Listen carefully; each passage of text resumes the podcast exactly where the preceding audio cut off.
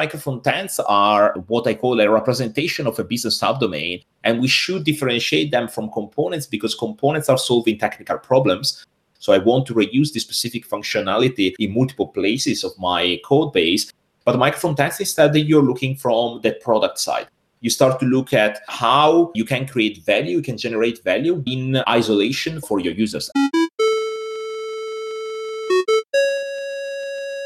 Hey everyone, my name is Henry Suryawirawan, and you're listening to the Tech Lead Journal, the show where I'll be bringing you the greatest technical leaders, practitioners, and thought leaders in the industry to discuss about their journey, ideas, and practices that we all can learn and apply to build a highly performing technical team and to make an impact in your personal work.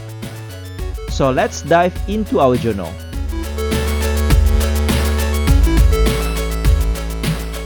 Hello, this is Henry. It's great to be back here again with another new episode of the Tech Lead Journal podcast.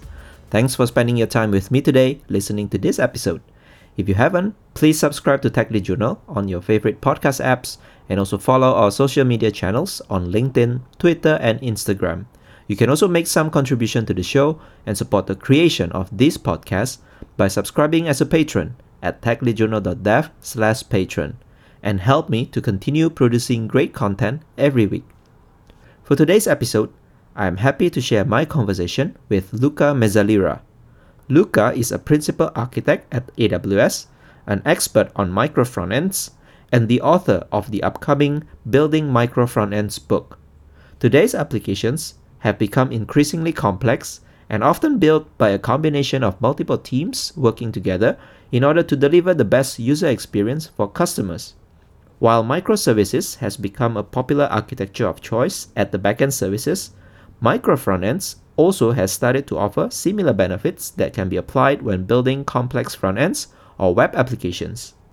In this episode, Luca described the concept of micro frontends in depth, along with the where and when companies should apply this concept for building the frontends, as well as sharing how he successfully implemented micro frontends at DAZN he also shared about the important principles behind micro frontends, why it is important to be technology agnostic when building your micro frontends, and how to design the CI/CD pipelines to stitch the different micro frontends together and deliver it as a one unified product.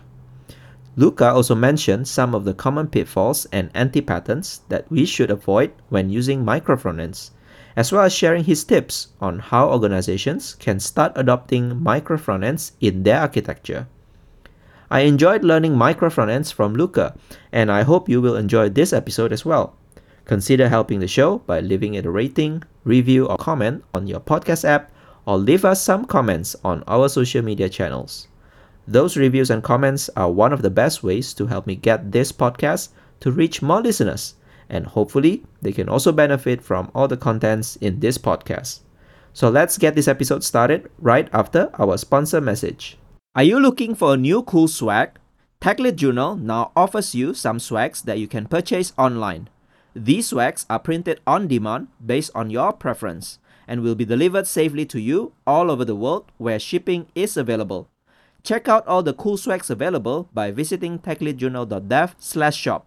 And don't forget to brag yourself once you receive any of those swags.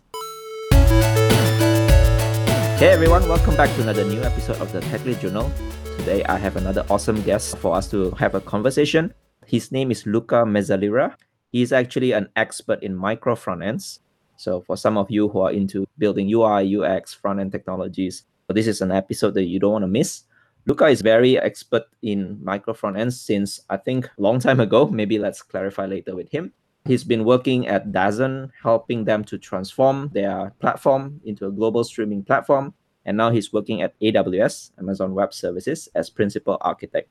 So welcome, Luca, to the show. Good to have you here and hope to have a great conversation about micro front ends. Hey, Henry, thank you for having me. It's a pleasure being here, and I'm very excited to have this episode with you. So, Luca, maybe in the beginning, can you help to introduce yourself, maybe telling us about your highlights or turning points in your career? Yeah, absolutely. So, I started working in IT when I was 21. I'm a self taught person, so no university, no studying. I learn the old school way. So coding every night, every day, Sunday, Saturdays. There wasn't a time where I stopped. I started with Flash platform back in the days in 2004. And there I hit a lot of success, to be honest, because the platform was great and allowed me to unleash my creativity. I work mainly outside the browser, so mobile devices, embedded devices. I work even on a motorbike with creating like a dashboard, a digital dashboard instead of the mechanical one. And it was quite fun, to be honest. But after 10 years living in Italy, where I'm coming from, I decided to move to UK. First of all, as a lead developer in a startup called VideoScribe, and basically we were doing a software for creating these kind of videos where you have like hand that is writing and mimicking the real person that is drawing. After a few months i was called in london and i moved as a senior developer in a gambling company. After a few months i became tech leader. There i changed the way how they used to work with developing software because we were used to develop gambling game one every nine months. And when i left we moved from nine to three months of delivery time there were hundreds of people in my department. We were doing 80% of the revenue. It was quite fun and very engaging. It was quite an interesting project for me because it wasn't touching only the tech part, but also the people side.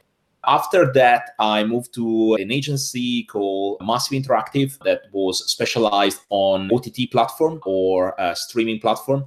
I became extremely passionate about that because I understood that the industry was in the middle of a revolution and it was extremely interesting developing on uh, consoles, smart TVs, and set-top boxes. I had opportunity to have my hands dirty in, in the code for a few set-top boxes. It was extremely challenging, but I have to say extremely rewarding as well. There, I follow a project for a company called DAZN, where then I transitioned to them. Basically, in 60 year, we moved from not having a brand and not having a reputation to having a global distribution in over 200 countries. And I think that was one of the key highlight of my career because I had the possibility to take the project basically day one since the inception, work closely with the product team and create a platform that raised a lot of success worldwide. I was able to travel a lot the world. I was in the Japanese launch. I was in the Italian launch. I follow basically all the key turning point of the company, and I was slowly but steady growing personally and also my career wise because I became at the end vice president of architecture there. And then after six years, I thought that was the time to see if this knowledge could be helpful for other companies. So then I moved to AWS as principal architect.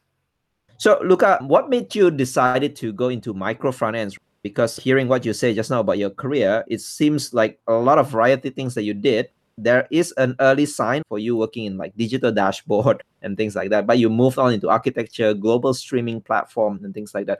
What made you decide to go into micro front ends? Yeah, that's a good question. So, back in the days, almost five years ago, we had a challenge. We just released the DAZN platform in few countries Germany, Austria, Switzerland, and Japan. We had a massive growth. We moved from hundreds to thousands of people in a year and a half, more or less. Obviously, we wanted to develop our solution and have uh, a certain flexibility and agility meanwhile we were developing. And the team was distributed across Europe.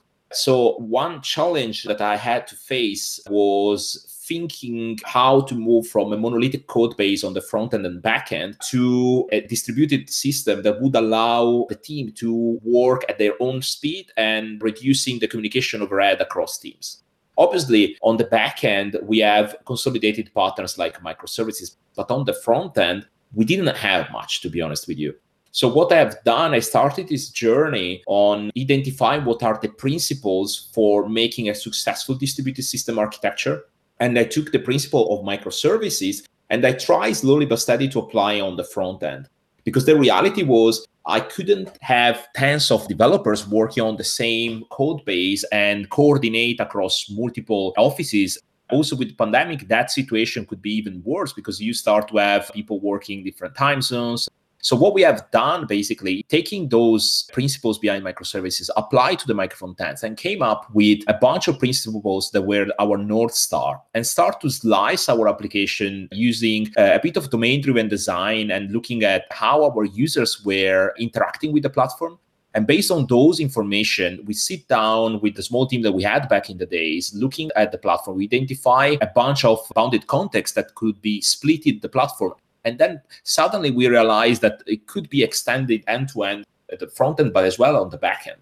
That was an extremely interesting journey because, as you can imagine, five, six years ago, there weren't guidelines on how to do that. For us, we had to reason find the right way for approaching this challenge.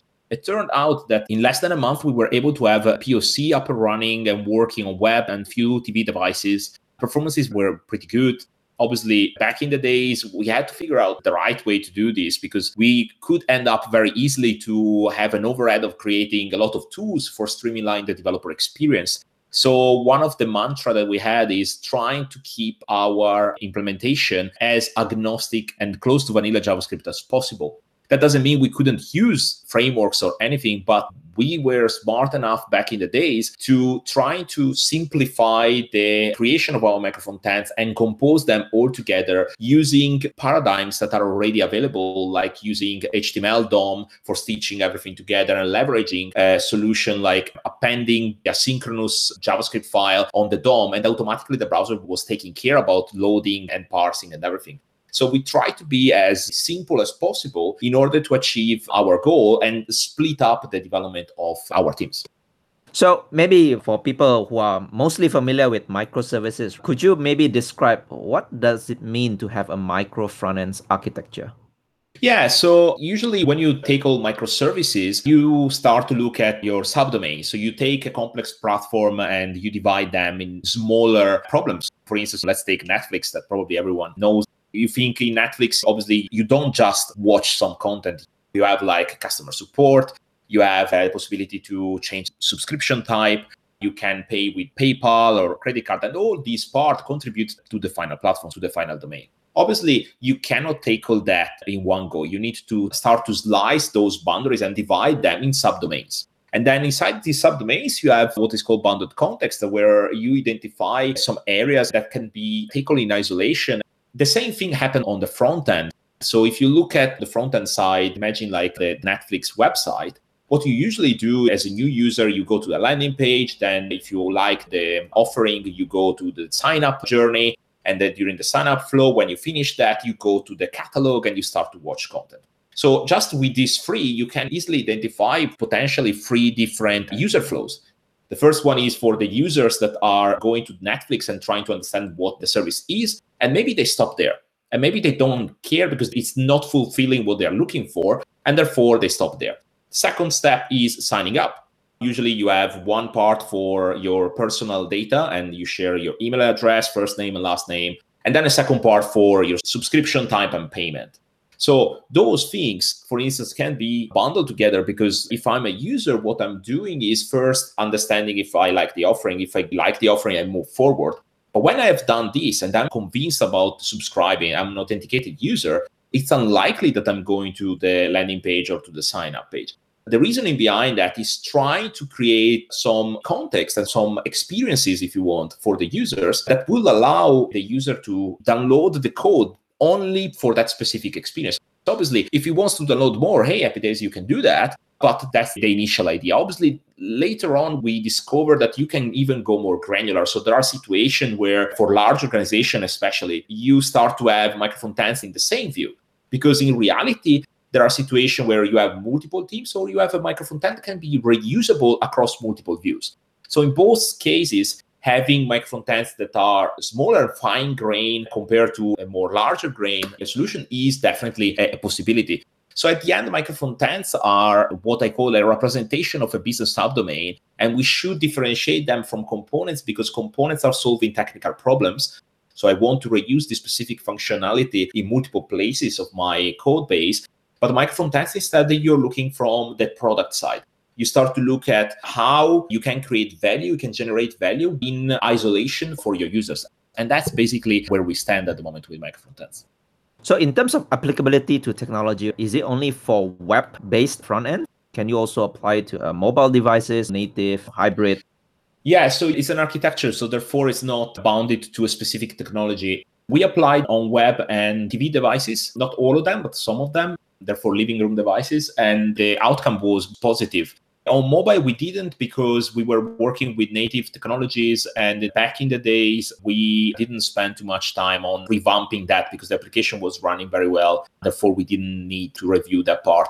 I would say yes, it's applicable also on mobile. So if you're using React Native or other solution, yes, you can definitely think about this. The only challenge that you have on mobile, that's a discussion I had with quite a few people, is that the nature of web usually is that you are online by design. So if you want to consume a website, you need to be online.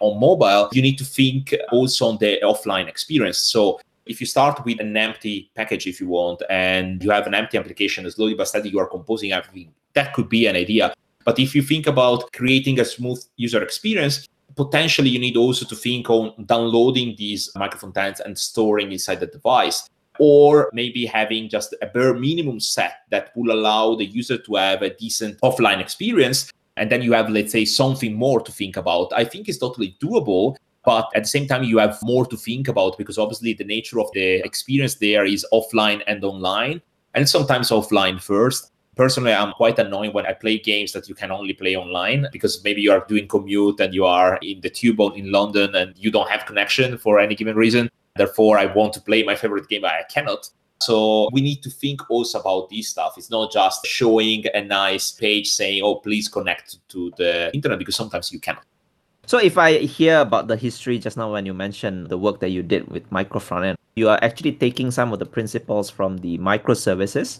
which has been around for longer than micro front ends. So now that you have these both microservice and micro front ends, how does it work? Do they actually vertically share the same teams, same groups, or are they also still split between front end and back end? So there are different school of thought. I personally think you can do both, and I explain why. One way to handle the team communications usually is through API contract. APIs basically allows you to define a contract between two or multiple parties. As long you respect the contract, everyone can work in isolation and can work in parallel. So therefore, in our case that we had multiple devices, mobile, web, living room, we decided to have teams that were working only on front end and only on back end. Because otherwise if you think about cross-functional teams we ended up to have 15 people just on the development side without taking care about qas and everything because the variety of languages and everything that we were working on wouldn't allow us to have a, a smaller team. So instead if we divided this by domain by target this could help us to achieve what we wanted to do the way how we tackle that without having a first class citizen in one of the front end, because potentially we could say we have the backend developers together with the web developers and we can create a cross functional team. But in reality, web became a first class citizen because all the APIs would be designed ad hoc for that. But in reality, we want to have a fair way to handle a cross platform application. So you can work in both ways. And I think APIs are the key using techniques like backend for frontend or using GraphQL would allow you to decouple the two teams. So if you are working with components teams, as they call in Agile, or cross-functional teams, either way, you can work with both. Also, I want to extend this concept Imagine that, for instance, you want to migrate your front end to micro frontends, but you need to remain with a monolithic code base on the backend you can do it in the same way as long that you work with API contract. Because at the end of the day, there is a nice separation between front end and back end. The APIs are creating these loose couple words between the two. When we start to have a very tightly coupled words is where I start to be worried because then the evolution of either part could be compromised speaking about different teams, different companies these days, right? They are all in different situations. Some are still working on monolith, either back end and front end. Some are using single page application, backend for front end, and different devices and all that. When should we actually start thinking about micro front ends? Is that a turning point in a particular situation within the team, or maybe challenges in terms of traffic or a situational about the company that we should start thinking about micro front ends? Yeah, absolutely. Let's start answering with one thing that I truly believe micro front ends are not a silver bullet. I'm not here advocating that we should migrate every workload to microfrontends because that definitely is not suitable for many companies. I think there are some turning points where, for instance, you have large organizations with many teams that are working on the same code base, and you want to create independent teams that could work at their own pace. That is definitely the best case for microfrontends. Another situation that I've seen microfrontends working well is with multi-tier applications, where, for instance, you are offering a SaaS service and you want to have multiple modules. You create similar infrastructure for all your customers, but at the end, you always have a part that you need to modularize. So therefore, you can say, let's assume you have 10 microfrontends, nine of them remain the same, and one can be customizable for specific customer. That is another thing that I have discovered alongside this journey. I have the fortune to interview and speak with people all over the world that are embracing this technique. That's also why I'm spending a lot of time advocating that. In reality, to be honest with you, I think in architecture, you always find uh, trade offs. There isn't best practices because best practices are based on a context. And if you don't understand the context, you cannot replicate the best practice because it could work very well in one company, but not in another. Therefore, in my opinion, microfrontends are a very interesting approach that should work alongside single page application, Jamstack, or server side rendering applications. It should be used with cautious because obviously it's providing also some pitfalls you start to create multiple CI CD pipelines. You need to have a strong observability strategy behind that. So all the things that we have seen with microservices are also true for microfrontends because the reality of the things is you have similar things. You have distributed systems that has similar problems and similar benefits as well. Therefore, as long as your benefits in your specific context are overcoming the drawbacks, definitely is a good approach. But sometimes I saw people that currently are taking this wave of microfrontends and just using it in smaller projects. And they're creating, in my opinion, a lot of overhead for nothing because the reality they won't be able to leverage the benefits provided by microfrontends because obviously the small team can achieve independence and modularity also with just good code practices because encapsulation and everything that we have learned in the past with design patterns and can be applicable easily also with two or three teams working together in the same code base Microfrontends are moving that to the next level, especially when you have distributed teams. You want to reduce communication overhead across teams and you want to create independent teams. But obviously, this has to be reflected also in the organization structure. So, the moment that you are using microservices and microfrontends, you need also to decentralize the decision making. So, the domain expert, now the developers, should take certain decisions and making certain calls inside certain boundaries. And the boundaries usually are defined by the tech leadership, either platform team or architects, principal, and so on. Instead of dictating things, in my opinion, should enabling the teams to do their job properly. And they create the boundaries where they should operate because they have a decent knowledge of the big picture. Obviously, the other activity that those people should do is facing patterns that are happening inside the team. So, for instance, if a specific team is solving a problem and the, the architect or the tech leader or the principal knows that another team is facing similar problems, maybe taking that pattern, creating the opportunity for sharing and see if they can reuse the same approach it definitely could be a new activity that these kind of people should do because they should own the big picture and allow the team to make their own decision I truly believe that the DevOps model where you build it, you own it, you run it is the right way when you embrace distributed systems because otherwise you create external bottlenecks that are basically frustrating the team and not allowing the company to get the main benefits of these architectures. You mentioned that you have met a lot of people who try to implement these micro front ends. Apart from DAZN, who has done it properly, what are some of the maybe famous applications or systems around the world that are actually embracing micro front ends? Yeah, sure. Uh, publicly, I can tell you there are quite few companies that came out with that. So IKEA is the first one that are using Edge Side Include. Zalando is another one that is a fashion e-commerce, and they did two implementation of Micro microfrontends and open source the first one. The framework is called Tailor.js. PayPal recently published quite a few posts around that. So if you're a user of PayPal, definitely you're using microfrontends architecture. Same for American Express they release an open source framework, Holocron, that is doing that. Other companies like Skyscanner is using them, OpenTable. To a certain extent, also the Amazon Marketplace, if you see the, the code, how is, is divided inside inspecting the website, you can see there are some approaches similar to micro frontends. Therefore, at the moment, many large organizations has implemented that but also uh, smaller ones were looking for decentralization of their organization, empowering the teams, because in reality those principles that we discussed so far are also affecting the engineering culture and the organization structure. Usually architecture goes hand in hand with that. We cannot forget about conway's law. Therefore we need to always bear in mind that our decisions are not just technical but also affecting the organization and the communication flow between teams. Speaking about principles, and you mentioned early in the conversation that actually you borrow some of the microservice principles maybe for some people who are not familiar with microservice and best practices, what are some of the principles that you took from microservices that are also good to implement in micro frontends? Yeah, so using domain driven design for understanding the context of your micro frontends definitely is one. The decentralization concept is another strong one where empowering the team, first of all, then another interesting one, in my opinion, is a culture of automation where microservices, especially nowadays with a, rise of serverless, our business logic became reduced drastically the cognitive load because are way smaller the microservices that we are building. But at the same time, you start to have a raise instead on the operational side. So you need to create infrastructure as code, you need to create observability, monitoring, logging, tracing, and all the other stuff that goes around. So the same thing is happening with micro frontends. The moment that you embrace distributed system, you are going towards that. But I think micro frontends are pretty new. If before we had a single page application, for instance, we had a binary situation where either your code is downloaded or is not loaded, the only thing that could fail is the backend. Now, especially on mobile websites, you can have part of your application that is loaded and another part that is not.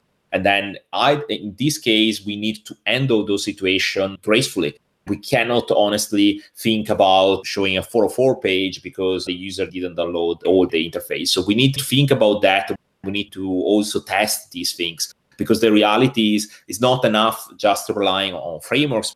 We need to have solid testing strategies that would allow us to make sure that when something happened to our application, everything would work anyway. And that's basically a few of the principles that I put together when I was working that.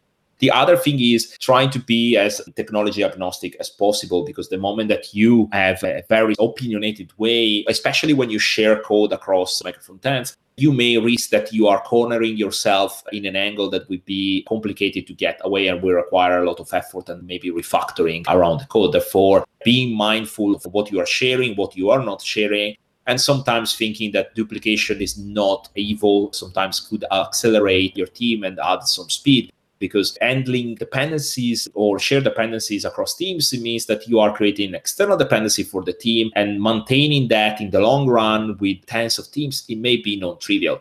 So sometimes a bit of duplication doesn't hurt. Obviously i'm not saying here that we should duplicate everything but there are situations where you need to be pragmatic and see that the duplication is not going to affect the final result too much. Speaking about technology agnostic I'm not very familiar with all these micro front end technology. So if you allow me asking some basic fundamental question, these days take example of web technologies. People are using either like Vue.js, React.js, and all that. So when you say about technology agnostic, do you mean that we should not base our micro front end architecture using fundamental frameworks like that, or is it something different? It's a slightly different point of view. So definitely you can use those frameworks it's very important, obviously, for speeding up the development and helps you to achieve your goals. When I talk about technology agnostic, is when you have a key point of your architecture, trying to help the team basically to don't close themselves in a specific route. I don't have a very opinionated way. Just to give you an example, imagine that one of the main challenge when you deal with micro frontends is creating a UI consistency. Design system definitely fit inside the microservice micro frontends world. Now, for that, what I recommend more often than not is using web components because web components are technology agnostic. You can use them either that you're using Vue.js or Angular or whatever. It's not a problem at all. Yes, maybe it's an effort or for learning if you're not familiar with them. But in reality, in the long run, you are creating a design system that can be reused in the future, despite the turning point that the company will have and the business will have. Therefore, if today you have Angular and tomorrow you are moving to a newer version of Angular or another framework, you won't have any problem because you can reuse the design system.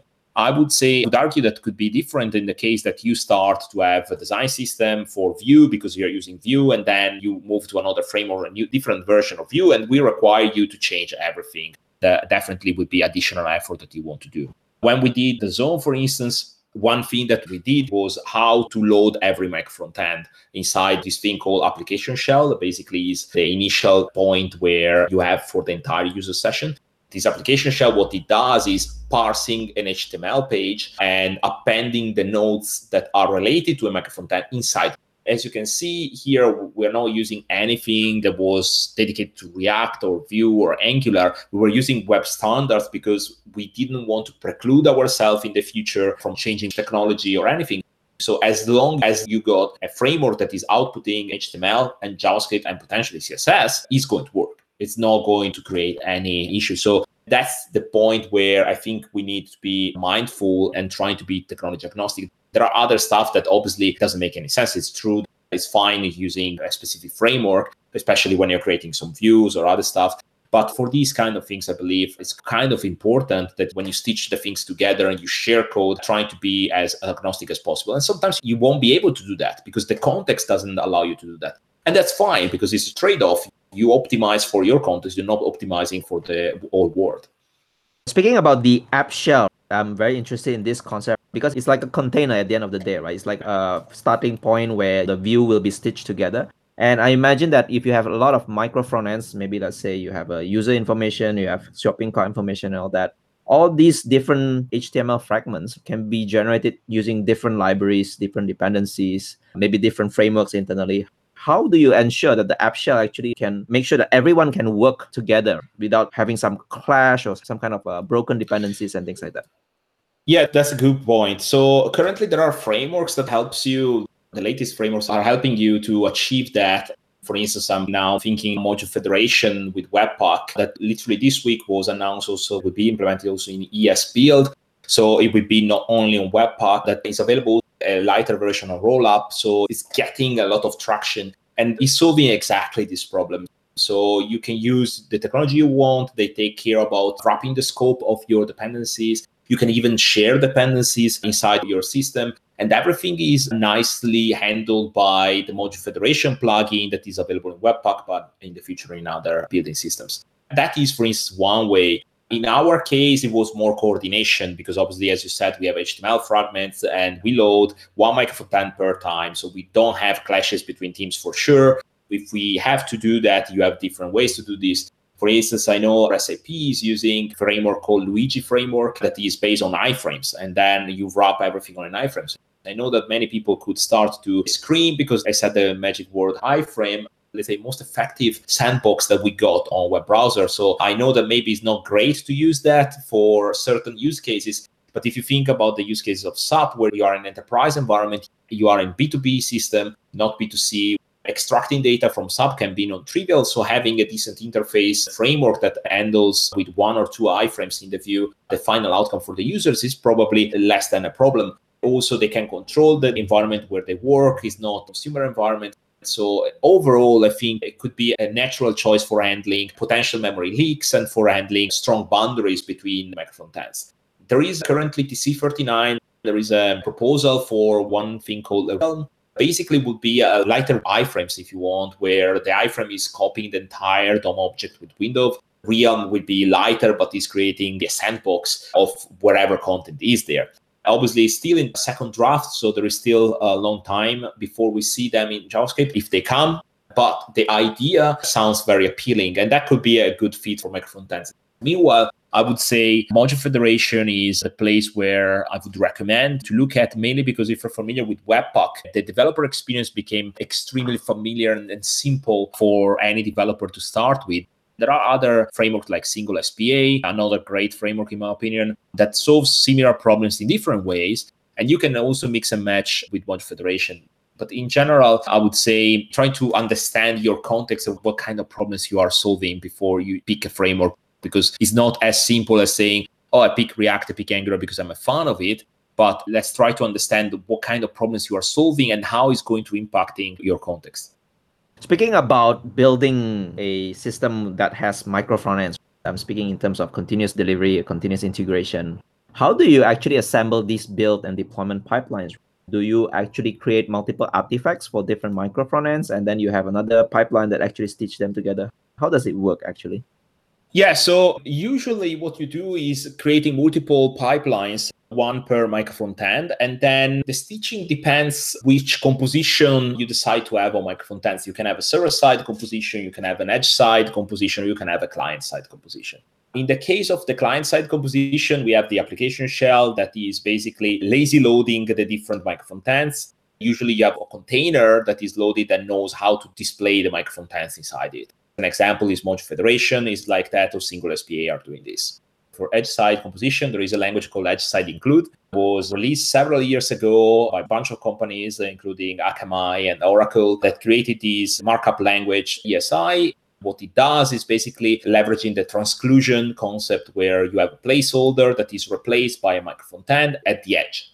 In this case, is happening everything at the CDN, so great for static content. You can also use Nginx and Varnish the problem that you have in all of these approaches is that the ESI markup language is not supported everywhere with the full specification. Therefore, Akamai is the only one that uh, is allowing to do that. And when you have dynamic content, you need to supplement these with client side include. That basically is the same concept of transclusion, but is happening on the client side. The developer experience is so so, and you cannot definitely afford multi CDN strategy with that.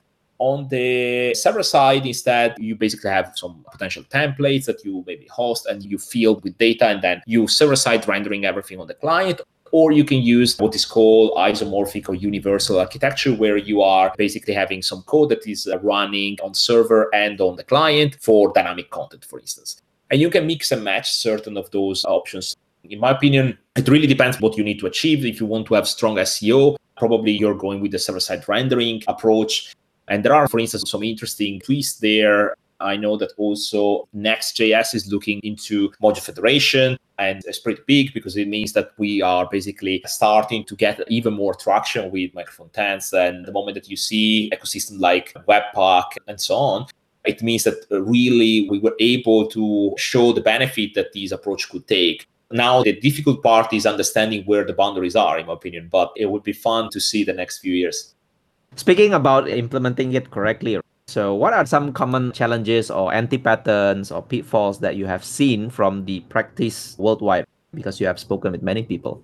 Yeah, many developers, when they have multiple micro frontends in the same view and they need to communicate together, the first thing that they think about is having a global state. And that is definitely an anti pattern because the moment that you have a global state causing coupling only on the code wise, but also on the organization side, Let's imagine we have three teams working three different micro frontends with a global state, and you are basically creating design time coupling. Because what you do is, I need to add a new property in my global state, or I need to change a global state, and then I need to coordinate and test all the other micro frontends. Moreover, if you have a backend team that is working on some APIs and you consume multiple of them, and they change the contract, now you need to make sure that not only that the new contract is working, but also that all the other micro frontends are working. And therefore, you are creating more communication overhead, and you need to gather together with the teams and make sure that everything is working. And instead, if you keep the state inside the micro frontend and you implement a pub sub pattern where the communication is happening through uh, an event emitter or uh, custom events or uh, signal library or reactive streams. So you're basically decoupling those systems where the only thing that you are exchanging is a contract for an event you are decoupling first of all the team. So as long you respect you know what are the input of your micro frontends and the output of your micro frontends everyone can plug without even bothering the team that is developing the micro frontends but moreover in an evolutionary architecture point of view you start to add new micro frontends in the same view and they just check what are the events that the other are bubbling around and just plug themselves and if you think about that, it's the same difference between orchestration versus choreography in the microservices world. So you are trying to decouple that, and that has a knockout effect also on the team organization, where you maintain the boundaries of the teams. The team can work at their own speed. Testing and everything will be simplified. That is, first of all, one of the anti-pattern that I've seen. The other thing that I've seen that definitely, in my opinion, may be classified as an anti-pattern is having multiple technologies in the same application. Many people are thinking, oh yeah, micro frontends are a way to use Vue and Angular and React all together with Stitch all together, and off you go, you have your application. But what is important in single page applications, server-side rendering application, the performances are key, especially because now we saw a raise of the users that are consuming our content on mobile devices therefore 4G connection, 5G now, or 3G connection even, we need to be mindful on performance my suggestion is define what are the boundaries so the team can work with React 16 or React 17, React 18, Angular, whatever version. It doesn't matter. But try to stick with the same thing.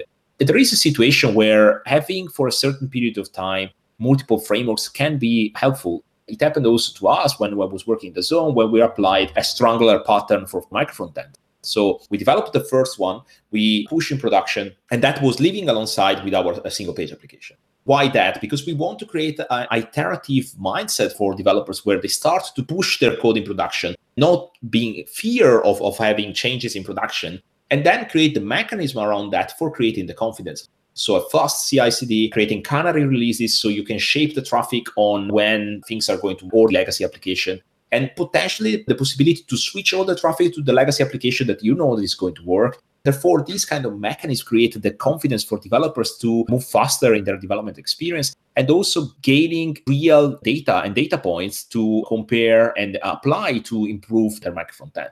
I think that is invaluable because the moment that you are capable to do this, you create a flywheel that will allow developers to learn and be confident and create more code and be faster in their release. At the end of the day, we saw that we moved from a few development per month to tens of development per month just because of this because the developers has the possibility in a matter of seconds to turn off all the traffic or reduce the traffic on specific browsers or specific devices. And that for me was fantastic because basically we achieved after a long time one of the main goals that we had with this approach. So thanks for sharing the tips. For example you start with a small thing right? Gain confidence build the flywheel iterative mindset.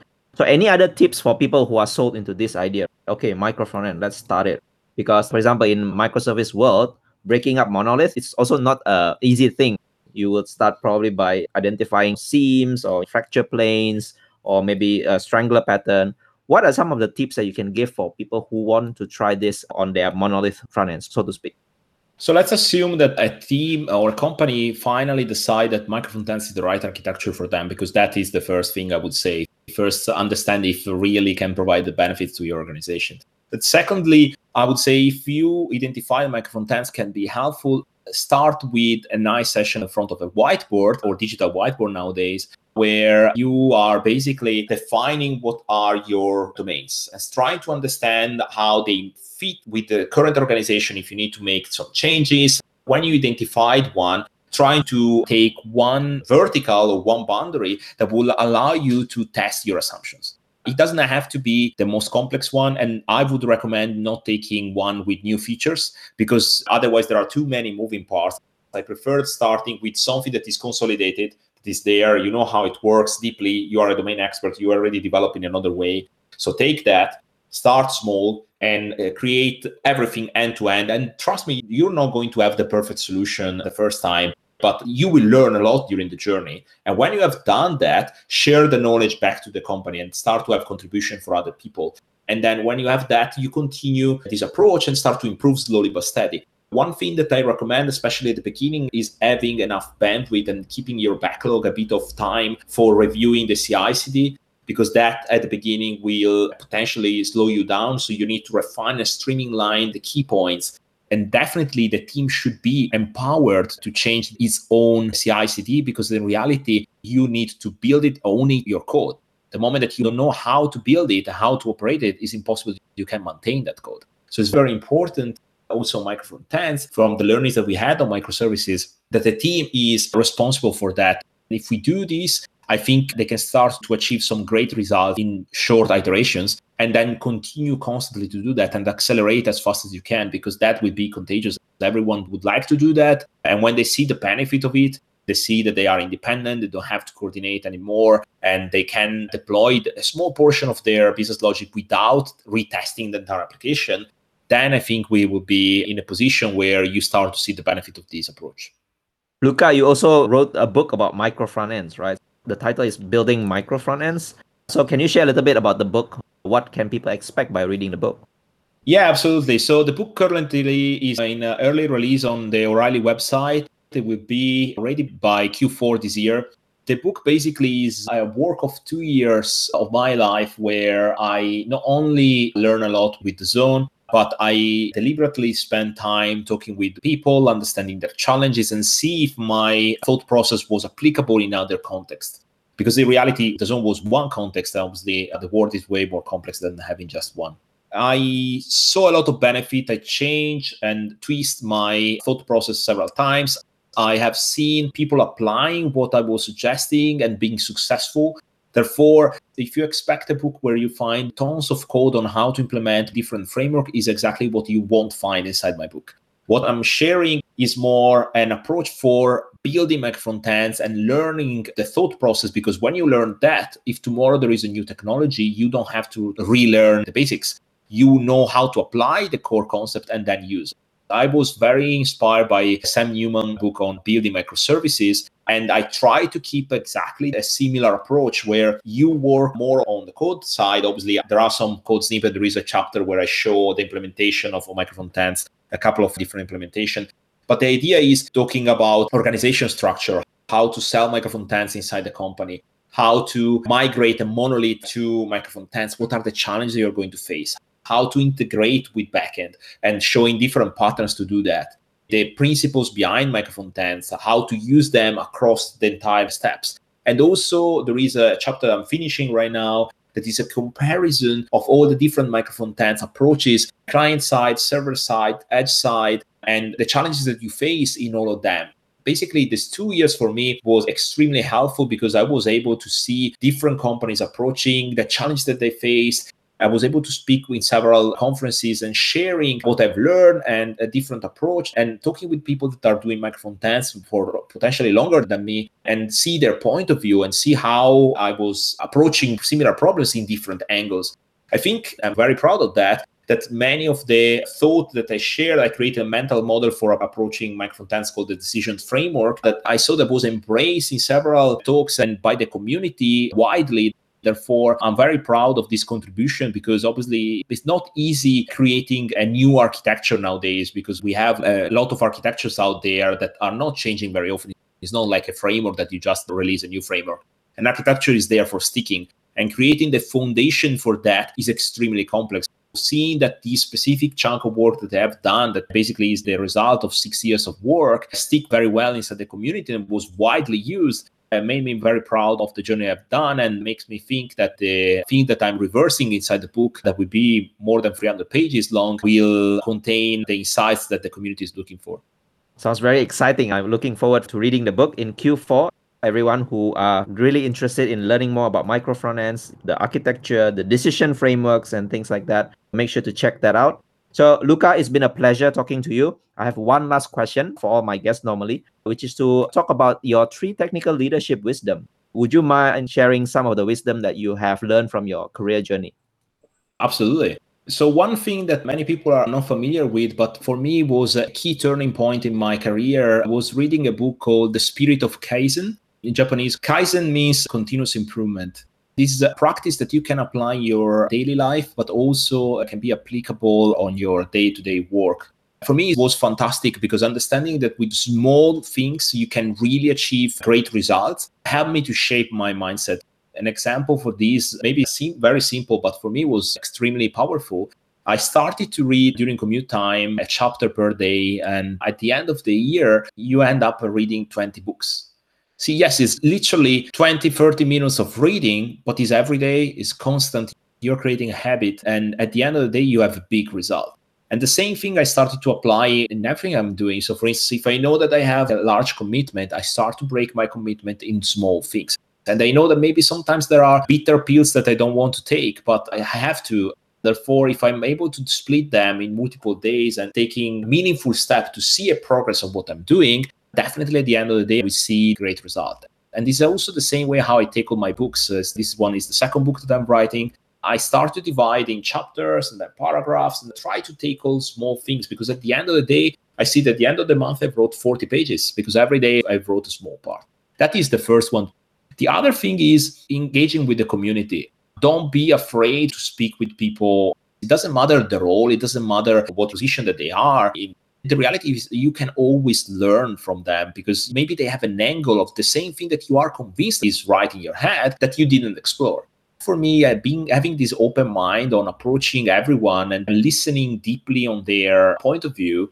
It's extremely powerful because then you gain a new insight in your head and you start to elaborate that. Maybe you don't use tomorrow. Maybe no you won't use this year. Maybe you will use in three years time but your brain will pick it up and that would be extremely powerful the last thing that I would say, I give back to the community. That's how I grew personally. As I said, I'm a self taught person. Therefore, what I did was learning from others and sharing back to others. And I think that was one of the coolest things that I have done in my life. I constantly do that. I try to write blog posts, to record videos, I try to do talks not because I'm interesting about the name, but because I have this forever debt with the community that I try to feel in, in somehow all the time spending outside my job doing external activities is more for trying to feel that because if it wasn't for the community i wouldn't be in the place where i am right now. And therefore i want the next person that is trying to take this path will have a smoother path than i had back in the days. Thanks for sharing the wisdom. Speaking about giving back to community again thanks for being a part of this podcast so Luca, if people wants to know more about you, they want to discuss about micro front ends or maybe your book, is there a place where they can reach you online? Absolutely. So LinkedIn or Twitter, I'm extremely active in both of them. So feel free to add me my first name, surname in both of them so you can find me very quickly. Overall, if you search online or especially on YouTube, you find tons of talks that I have done on that. So feel free to reach me out anytime. As you can see, I'm a very approachable person. I definitely reply to everyone. There are a lot of nice stories that happen after opening to the community and say yes to everything that uh, obviously we don't have time to tell, but I can tell you that is uh, extremely cool. And therefore, feel free to reach me out anytime. I'm more than happy to answer all your questions. Thanks again, Luca. So it's really nice to have a chat with you. I wish you good luck with the book. Thank you, Ari, and uh, have a nice day. Thank you for listening to this episode and for staying right till the end. If you highly enjoyed, please share it with your friends and colleagues who you think would also benefit from listening to this episode. And if you're new to the podcast, make sure to subscribe and leave me your valuable review and feedback. It really, really helps me a lot in order to grow this podcast better. You can also find the full show notes of this conversation on the episode page at techleadjournal.dev website including the full transcript, interesting quotes and links to the resources, and mentions from the conversation. And lastly, make sure to subscribe to the show's mailing list on techleadjournal.dev to get notified for any future episodes. Stay tuned for the next TechLead Journal episode, and until then, goodbye.